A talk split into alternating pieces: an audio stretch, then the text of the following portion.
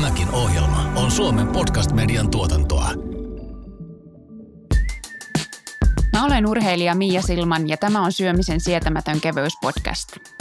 Ruoka on mulle tärkeä polttoaine ja sillä on mun mielestä todellakin väliä, millaista pensaa sä laitat koneeseen päivittäin. Tässä podcastissa päästäänkin sukeltamaan erilaisiin terveellisen ja kestävän syömisen teemoihin yhdessä meidän asiantuntijavieraiden kanssa. Mun juontajaparina tänään on Raision ravitsemusasiantuntija Maria Vakkuri. Tämän ohjelman sulle tuottaa Raisio-konserni. Ei muuta kuin tervetuloa mukaan kuuntelemaan. Kolesteroli, tuo suuri mysteeri, joka lähes aina liitetään yhdeksi suureksi tekijäksi kansansairauteen. Onko tämä kummeen nimeltä kolesteroli kuitenkaan aina niin paha, miksi se yleensä mielletään? Tänään meillä vieraana Matti Äyräpää-palkinnon sydän- ja verisuonitautien tutkimuksesta saanut professori Petri Kovanen. Oikein paljon tervetuloa. Kiitoksia. Sä oot Petri paljon työssäsi käsitellyt kolesterolia, niin miksi sä itse kolesterolin miellät ja miten se oikeastaan toimii meidän elimistössä? Kolesteroli on aika jännä molekyyli. Sehän kuuluu rasvoihin ja se, se on muodostunut renkaista, että se oikeastaan muistuttaa niin kuin olympiasymbolia, jossa on ne viisi rengasta, että se on tämmöinen rengasmainen rasva, ja se on täysin välttämätön meidän elämälle. Ilman kolesterolia me emme olisi terveitä. Siis se on tämmöinen rakennusaine. Kaikki solut tarvitsevat sitä eh, rakennusaineenaan ja siinä mielessä se on niin kuin elämälle välttämätön molekyyli. Mutta toisaalta jos sitä on liikaa, niin se muuttuu vaaralliseksi. Että tässä on tavallaan sellainen tasapainoilu kyseessä, että sitä tarvitaan, mutta sitä ei saa olla liikaa lähdetään tästä liikkeelle, että elimistö tarvitsee sitä, niin monihan sit siihen vedoten väittää, että, että kolesteroliarvoista ei tarvitse välittää tai että on vaarana, että ne on liian alhaiset, niin mitä sä tähän sanoisit? Tämä kolesteroli keksittiin jo yli sata vuotta sitten ja täytyypä sanoa, että sen tiimoilta tuli vuonna 1985 Brownille ja Goldsteinille Nobel-palkinto, kun he selvittivät juuri vastauksia tähän kysymykseen, kuinka solut saavat kolesterolia tarpeeksi ja mikä on, on liikaa. Vuonna 1985 he saivat siis sen jälkeen tullutkaan Nobeleita, joten kolesteroli on kyllä suuresti arvostettu tutkimuskohteenakin. Ja nämä Brown ja Goldstein juuri se osoittivat, että jokainen elimistön solu tarvitsee kolesterolia ja jokainen solu pystyy sitä itse muodostamaan. Joten oikeastaan me, meidän ei tarvitsisi ottaa kolesterolia yhtään ravinnosta. Meidän ei tarvitse sitä ravinnosta saada ollenkaan. E, jokainen solu pystyy muodostamaan sen kolesterolin, mitä se itse tarvitsee. Ja sen lisäksi nämä Brown ja Goldstein keksivät, että solut pystyvät myös ottamaan kolesterolia verestä, LDL-hiukkasista, jota siellä kiertää, joten soluilla on tämmöinen tupla varmistus siihen, että niillä on tarpeeksi kolesterolia, ja ne pystyvät itse estämään sen, ettei sitä kerry niihin liikaa.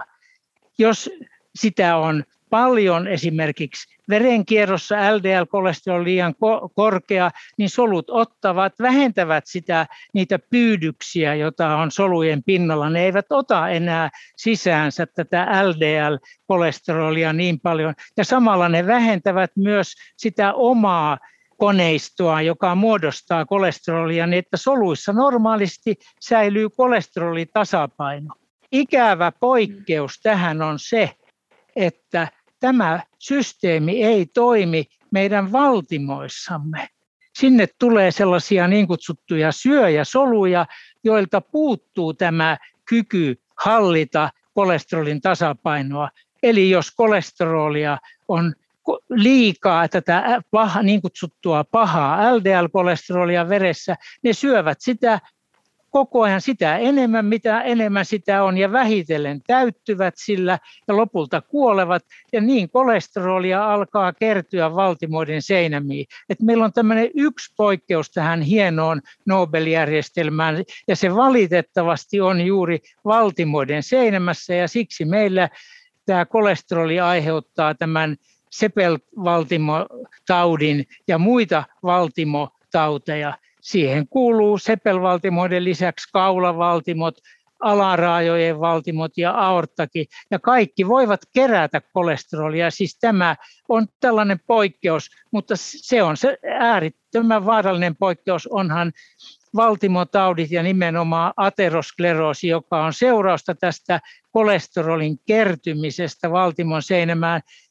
tappaja numero yksi maailmassa syövän ohella. No tuossa sanoitkin, että sitä rupeaa kerääntyä, niin useinhan kolesteroli mielletään, että sä näet päälle päin ihmisestä, että okei, että tuolla on aivan varmasti kolesteroli koholla, mutta kun tuossa sanoitkin, että se ei, se ei silleen niin kuin katso kohdetta, niin minkä takia, mistä se johtuu sitten, että esimerkiksi joillakin hyvin hoikillakin ihmisellä saattaa, niin kuin, että he saattaa kärsiä kolesterolista? Todellakin, niin kolesteroli kertyy valtimoiden seinämiin kaikilla pikkuhiljaa, joka päivä, joka minuutti, joka päivä, joka viikko, joka kuukausi, joka vuosi.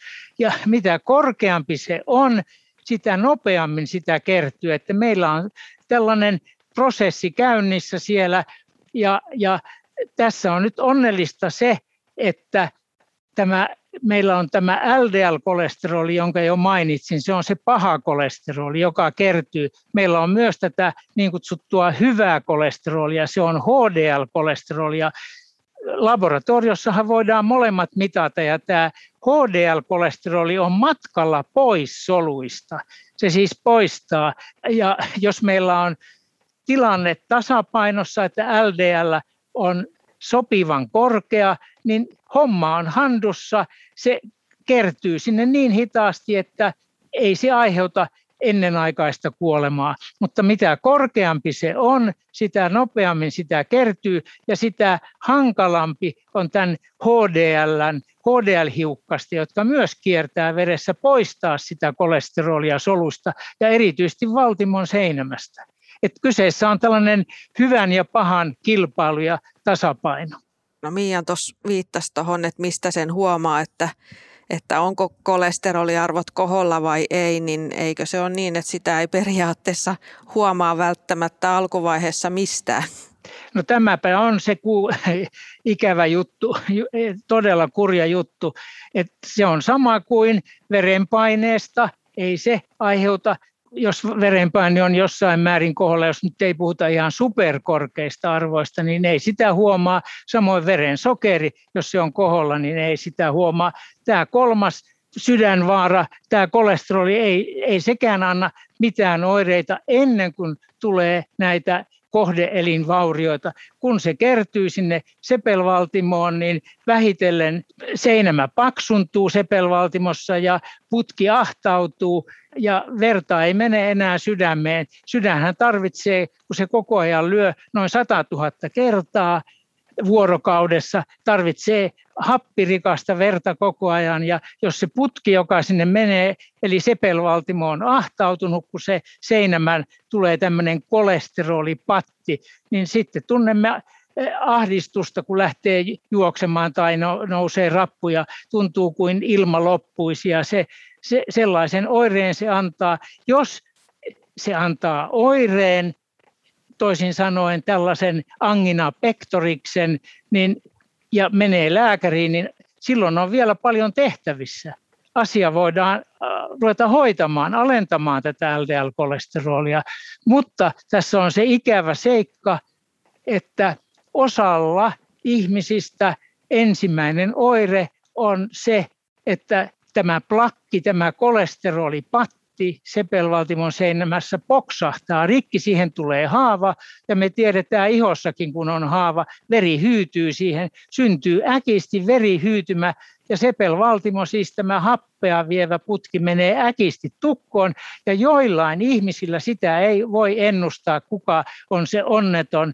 Sydän pysähtyy tai tulee mm. niin kammio värinä ja tulee äkkikuolema ja näitä äkkikuolemia on ollut lehtien, iltapäivälehtien lööpeissäkin, että Suomessakin on tutkittu ja todettu, että keski-ikäisillä miehilläkin on näitä äkkikuolemia. Ja totta kai, jos silloin ollaan jollain ladulla tai lenkillä metsässä, niin eipä siinä ehditä mitään tehdä, että silloin ollaan myöhässä ja sen takia pitäisi jo keski-iässäkin eh, tajuta, että tällainen potentiaalinen vaara on olemassa ja hoitaa nämä vaaratekijät. Ja tässä tapauksessa me puhutaan nyt kolesterolista ennen kaikkea, niin jo keski-iässä ottaa tämä vaara huomioon. Göteborgista tuli juuri tuloksia, ihan tuore uutinen, jonka mukaan joka neljännellä göteborgilaisella on keski-iässä jo sydämen sepelvaltimoihin kertynyt kolesterolia ja joka kahdennella kymmenellä on jo ahtauma, siis keski-ikäisellä. Mm. nämä luvut kertovat jo puolestaan sitä, että pitäisi ehtiä ennen kuin kuolema korjaa.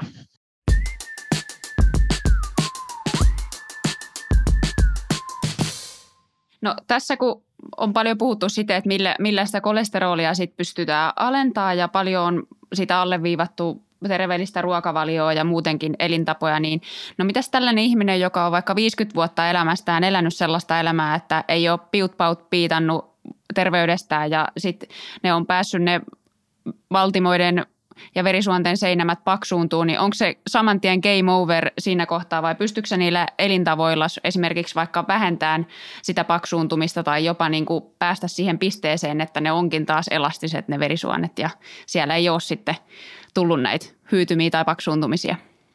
Hyvä kysymys. Mitä aikaisemmin, tähän on aivan varma vastaus, että mitä aikaisemmin aloitetaan, sitä kevyemmillä keinoilla pystytään sitä kertymistä, kolesterolin kertymistä sinne valtimoiden seinämään hidastamaan, jopa pysäyttämään sen tai jopa saamaan aikaiseksi sen, että sieltä lähtee kolesterolin määrä vähenemään. Mutta tämä täytyy tehdä ajoissa. Mitä kauemmin odotetaan, sitä kovemmat, sitä rajummat, sitä ankarammat on ne hoitokeinotkin. Eli siirrytään sitten elämäntavoista lääkehoitoon.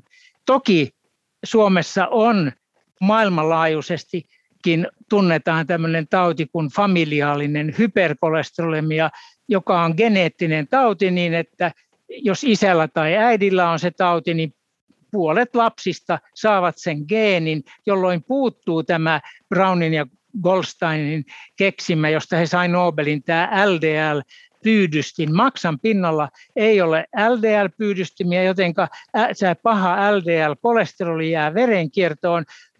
Siellä on vaan siis toisin sanoen puolet näitä reseptoreita, joten näillä lapsilla on syntymästä saakka korkea LDL.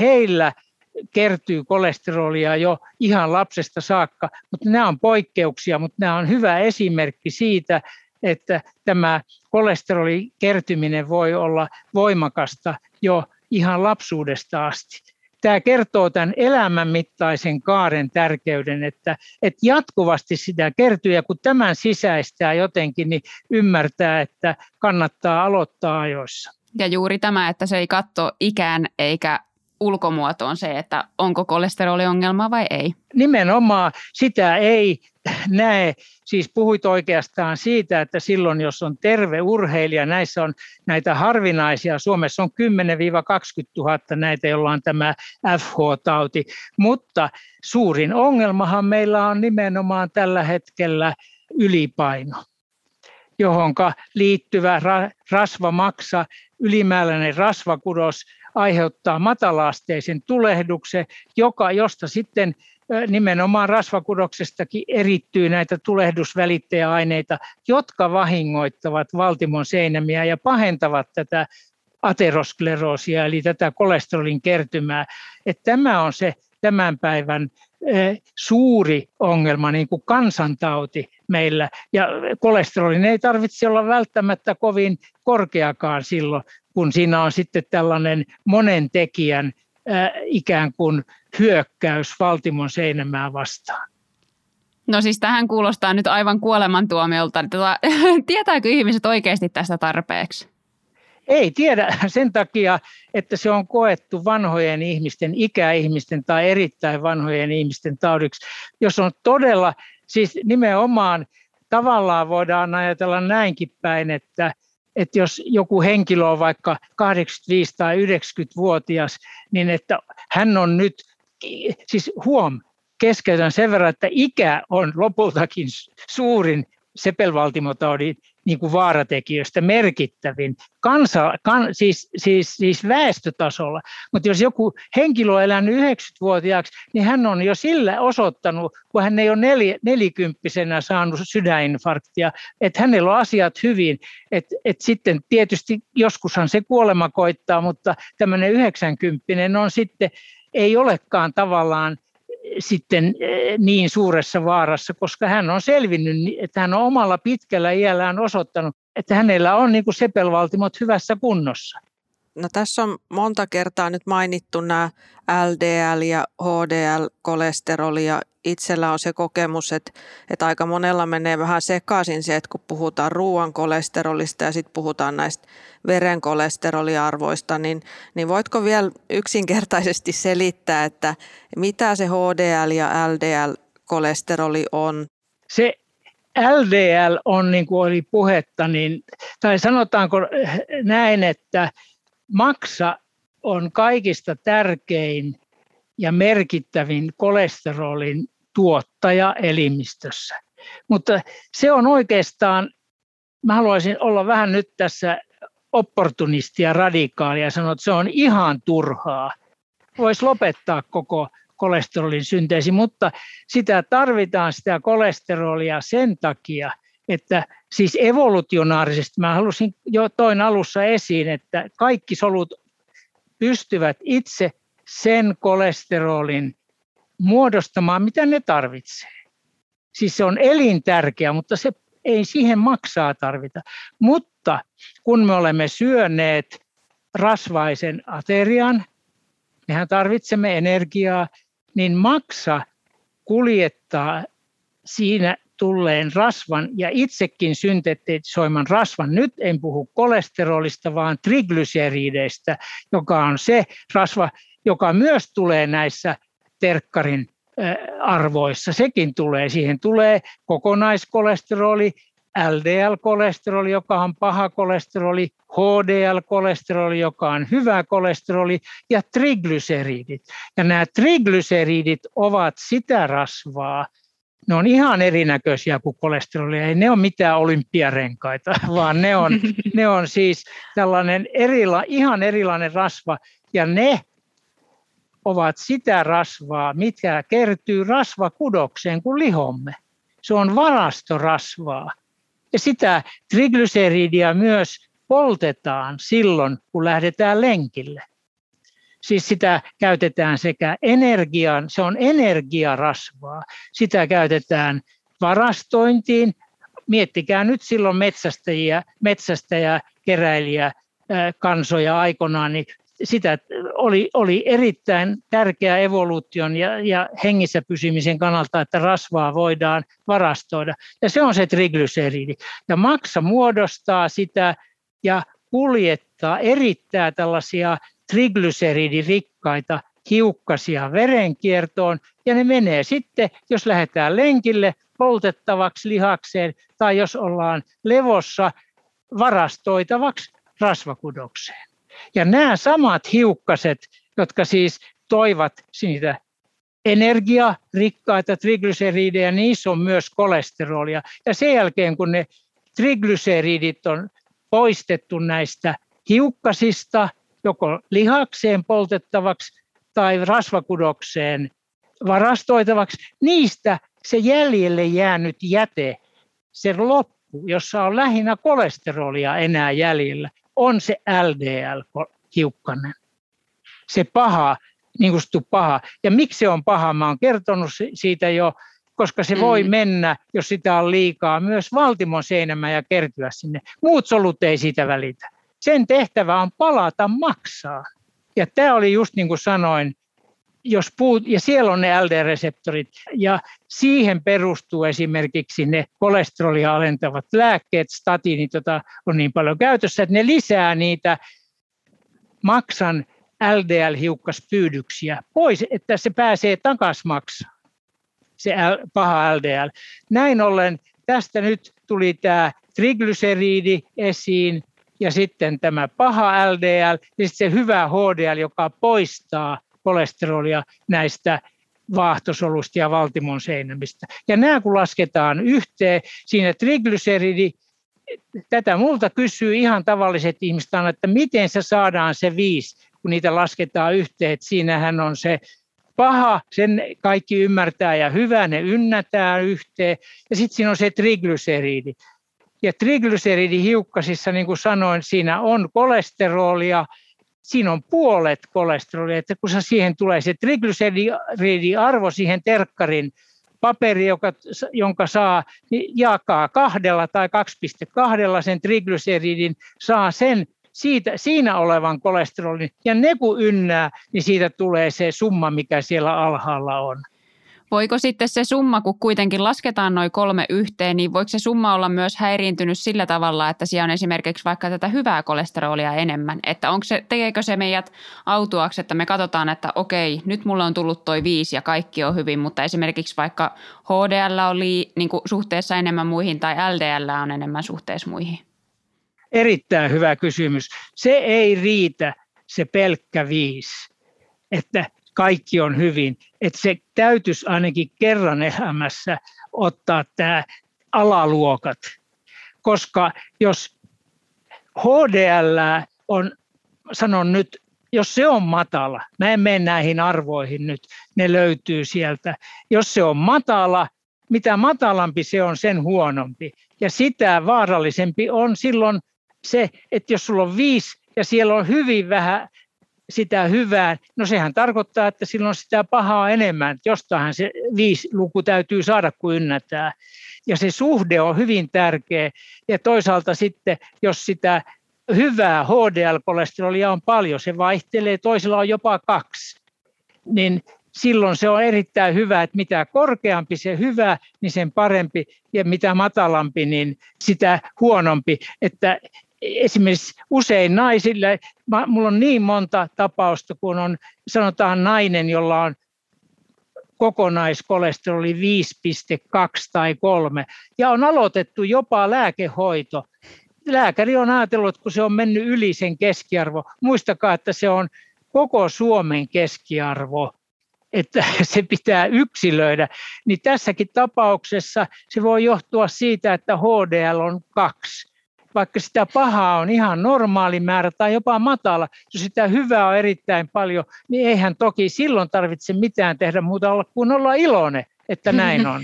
Et, että lääkkeet roskakoppaan siinä tapauksessa. No tuossa mainittitkin jo noit lääkkeet, niin onko nykypäivän meno vaan se, että jos mennään lääkärille ja otetaan ne verikokeet ja todetaan, että okei, sulla on kolesteroli kohonnut ilman sen isompaa syynäystä siihen, niin onko se niin kuin silleen, että lyödään vaan lääkkeet kouraa ja jäädään seurailemaan vai annetaanko ihmisille mitään sitten elämäntapaohjausta tai sitten annetaan myös kehua siitä, että okei, että hei, että sulla on hyvä, hyvät elämäntavat, kolesteroli koholla, mutta vaan sen takia, että sulla on HDL enemmän? Mä oon ehdottomasti sitä mieltä, että Suomessa on liian vähän ravitsemusasiantuntijoita ja koulutus Toki Kuopiossa yritetään, par, parha, yritetään sitä kovasti, mutta kaikissa tiedekunnissa, kaikissa yliopistoissa pitäisi olla merkittävästi enemmän koulutusta, että saataisiin asiantuntijoita, nimenomaan ravitsemusasiantuntijoita, takuulla maksaisi itsensä takaisin se jos valtiovalta ajattelee, että se, tai, tai, tai kunnat tai, tai yliopisto ajattelee, että se tulee liian kalliiksi, itsensä maksaisi takaisin. Sehän on se lähtökohta aina. Ei ainoastaan, niin kuin oli puhetta, että mahdollisimman aikaisin, jolloin elämäntavat, siis lähinnä dietti, muutokset auttavat siis alkuvaiheessa, vaan se on se aina kaikilla se asia numero yksi. Myös silloin, kun aloitetaan lääkehoito, sitä ei pidä koskaan unohtaa, että elämäntavat ovat numero yksi. Ja, sitä, ja jos haluaisi, niin kuin moni ajattelee, että ne on niin monimutkaisia, meillä on näitä lautasmalleja, toki niitä pohjoismainen lautasmalli on erinomainen, e, mutta toi, ihmiset eivät vaan jaksa niitä e, ruveta ynnäämään ja plussaa ja miinusta, mitä voi ja ei. Ainakin tämä täytyisi yksi asia muistaa, että kova eläinrasva on se, joka nostaa sitä pahaa kolesterolia.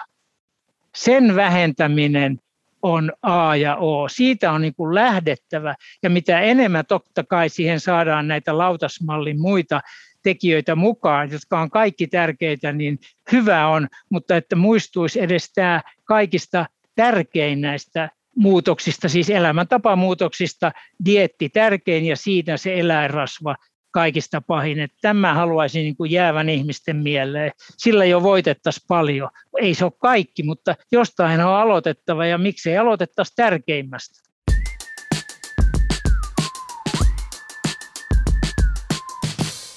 Jos mennään vielä hiukan, sanoit, että ei mennä lukuarvoihin, mutta ja sekin on tullut esiin, että, että kaikki solut muodostaa sitä kolesterolia, mutta jos sitten mietitään sitä pahaa kolesterolia, sitä LDL, niin, niin mikä sille olisi se sopiva taso? Nyt on puhuttu vain kokonaiskolesteroliarvosta, mutta mitä pitäisi tavoitella LDL-kolesterolilla ja se ei varmaan koskaan voi mennä liian alas vai voiko? Joo, hyvä kysymys. Meillähän on yhdysvaltalaiset, eurooppalaiset, suomalaiset tällaiset ohjeistukset, joita asiantuntijat, laajat asiantuntijajoukot ovat laatineet, jotka perustuu tieteelliseen näyttöön. Ja se pahan kolesterolin pitäisi olla alle kolme. Se on aika jänn... Ei tässä nyt ihan pilkun perään pidä mennä, mutta mua huvittaa se, kun sanotaan alle kolme, niin kaikilla jää mieleen se, että kolme, jotain kolme. Onko se nyt sitten 3,12 tai 3,3 tai 3,0, mutta miettikää mitä tarkoittaa, jos suomeksi sanotaan alle kolme. Se pitää alkaa kakkosella. Eli 2,9, 2,8, 2,7. En minäkään ole tullut ajatelleeksi sitä, kun vasta vanhalla iällä tajusin, että alle kolme on kaksi ja jotain, mutta haluaisin korostaa, että jos se on nyt 3,1 tai 2,9, niin se kokonaisriski määrää sen. Tämä on väestötason. Siis ajatelkaa nyt, mä nyt heitän tämän Suomen 5 miljoonaa Suomessa, 10 miljoonaa Ruotsissa, heidän keskiarvo, jokaisella on oma tavoitteensa. Toi on väestötavoite ja, ja sen kokonaisriskin arvioiminen, esimerkiksi meillä on semmoinen FinRiski, erinomainen niin kuin taulukko, josta saa, jota voi googlatakin, johon tulee kaikki sydänterveyteen vaikuttavat tekijät. Ja ne muut, niiden, onko verenpainetta, diabetesta, vanhemmilla ollut joko sydäninfarkti tai aivohalvaus, ei vanhalla iällä, vaan jo ennen vanhuutta, ja tupakointi, ja kaikki nämä tärkeät muut vaaratekijät otetaan huomioon. Niihinkin toki tulee puuttua, mutta nyt kun puhumme kolesterolista, niin keskitytään siihen ja erityisesti siihen pahaan kolesteroliin. Se pitäisi silloin olla sitä alempi, mitä suurempi on kokonaisvaara, joka saadaan lasketuksi näistä muista vaaratekijöistä. Nekin toki pitää hoitaa vieläkin korostan, mutta nyt puhutaan kolesterolista ja puhutaan nimenomaan siitä pahasta LDL-kolesterolista. Se on se, jota, jonka alentaminen on, se, on keskiössä. On kokeiltu tätä, se looginen kysymys olisi, eikö sitä hyvää kolesteroliakin pitäisi nostaa? Totta kai, mutta siinä on valitettavasti ollut paljon, siinä missä tämä LDLn alentaminen johon tuli se Nobelkin, kuinka keksittiin, kuinka, sitä, kuinka se poistuu verenkierrosta, niin siihen gloriaan verrattuna tämä HDL on valitettavasti kärsinyt tappion yksi toisensa jälkeen. On yritetty erilaisia lääkkeitä, no, jolla voitaisiin nostaa sen hyvän kolesterolin eli HDL-kolesterolin tasoa, mutta ne tutkimukset eivät ole johtaneet myönteisiin tuloksiin. Että meidän täytyy sanoa oikeastaan liittää se hyvä kolesteroli, sen taso näihin muihin vaaratekijöihin. Yksi niistä monesta, jotka mainitsin, se on lähinnä geneettinen, kella on, mikä se hyvän kolesterolin taso on. On todettu, että liikunta sitä nostaa hieman ja niin poispäin, mutta haluaisin tässä korostaa, että erityisesti se alenee silloin, kun tulee ylipainoa. Tämä meidän uusi kansantautimme. Silloin ne triglyceridit nousee ja tämä hyvä HDL-kolesteroli laskee. Ja kun laihdutetaan, niin ne saadaan kuntoon. Mitä sä sanoisit niille kuuntelijoille, jotka nyt kun on tätä keskustelua kuunnellut ja, ja ehkä ahdistunut tästä aiheesta ja että kolesteroli on paha ja, ja kuolemaksi, niin, niin mitä kannustavaa ja positiivista sä keksisit heille, heille sanoa tähän asiaan liittyen? Koskaan ei ole liian myöhäistä. Koskaan ei ole liian myöhäistä, paitsi silloin kun kuolema on korjannut. No silloin totisesti on liian myöhäistä. Ja senpä takia mä en haluaisi, niin, niin makaberia kuin se onkin, niin musta se on eettisesti ja moraalisesti ja lääkäriyteen sopiva.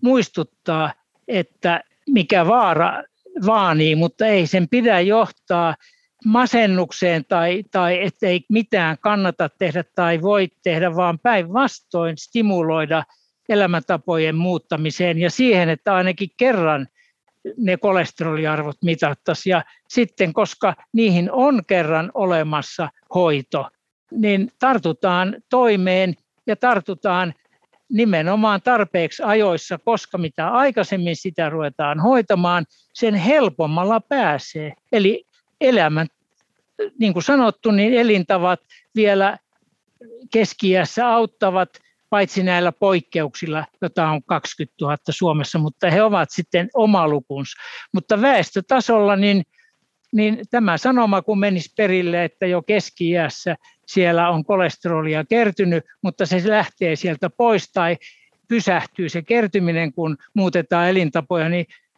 se sanoma, kun menee perille pienellä pelottelulla niin, ja, ja, ja positiivisella asenteella, niin eiköhän olla silloin päästy siihen, mihin meidän pitäisi pyrkiä kaikkien. No mikä olisi sun mielestä semmoinen, minkä ikäisenä sit ensimmäisen kerran pitäisi mittauttaa ne kolesteroliarvot, että tietää sen oman tilanteensa? Ottaa huomioon nämä, nimenomaan toinen nämä Göteborgin tulokset, jotka eivät ole sinänsä yllätyksiä, mutta niitä tarvitaan juuri, jotta on jotain lukuja meillä, ettei vaan sanota, että lääkärit että tässä pelotellaan ja kuvitellaan, vaan ne, on, ne oli daattoja, jossa oli katsottu nykyään, kun tämä kuvantaminen edistyy niin voimakkaasti, niin saadaan ihmisiltä koko ajan enemmän ja enemmän saadaan henkilöistä tietoa jo aikaisessa vaiheessa, ettei vasta sitten tehdä esimerkiksi koska se ei ole vaaratonta laittaa katetria sepelvaltimoon, niin sehän ne tehdään vasta yleensä sitten, kun tulee se sydän kohtaus, vaan nyt pystytään jo ennakoimaan aikaisemmin. Niin kun tällainen tilanne on, niin voitko vielä ehkä täsmentää kysymystä?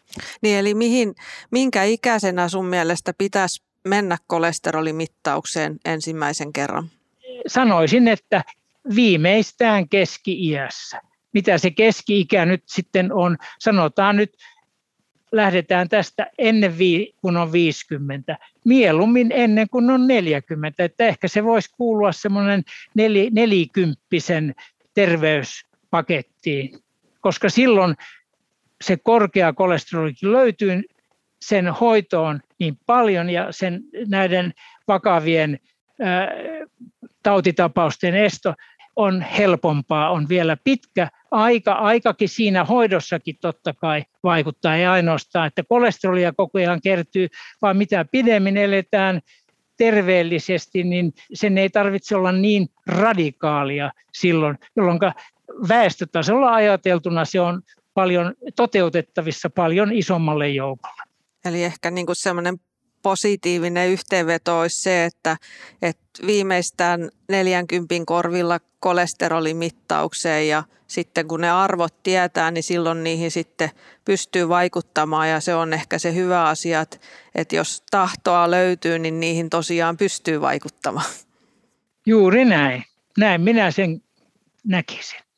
Kolesteroli on myös tärkeää siksi, että siitä muodostuu hormoneja – siitä muodostuu sukuhormoneja sekä testosteronia että estrogeenia, siis miessukupuoli- ja naissukupuolihormonia, ja lisäksi myös lisämunuaisen kuorikerroksen muodostamia erittäin tärkeitä steroidihormoneja, jotka vaikuttavat sokeriaineen vaihduntaan ja myös silloin, kun meillä on äkillinen stressi, siis näitä kortisonia, kortisoli, johdannaisia, mm. jotka ovat monelle tuttuja. Siis siinä mielessäkin kolesteroli on tärkeä molekyyli. Kolesteroli on ainoa molekyyli elimistössä, jota elimistö ei pysty hajottamaan. Siksi se pitää erittää pois.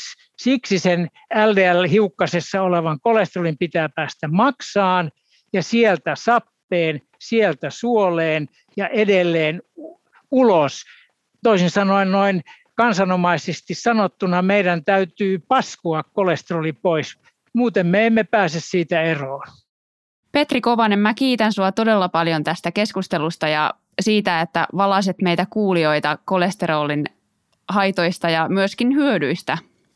Ja tosiaan nyt täytyy lopetella, koska meillä on tuottaja kauhistunut niin välillä näistä keskusteluista. Hän on tilannut jo kolesterolitestin tästä podcastin aikana. Niin Eli tosiaan todella paljon kiitosta ja tästä tuli todella paljon tietoa niin minulle itselleni urheilijana kuin varmasti monelle kuulijalle tässä, joka, joka linjoilla sitten on. Kiitoksia.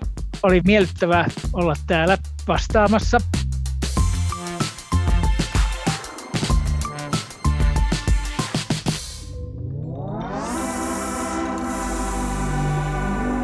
Tämän podcastin tuotti Suomen Podcast Media.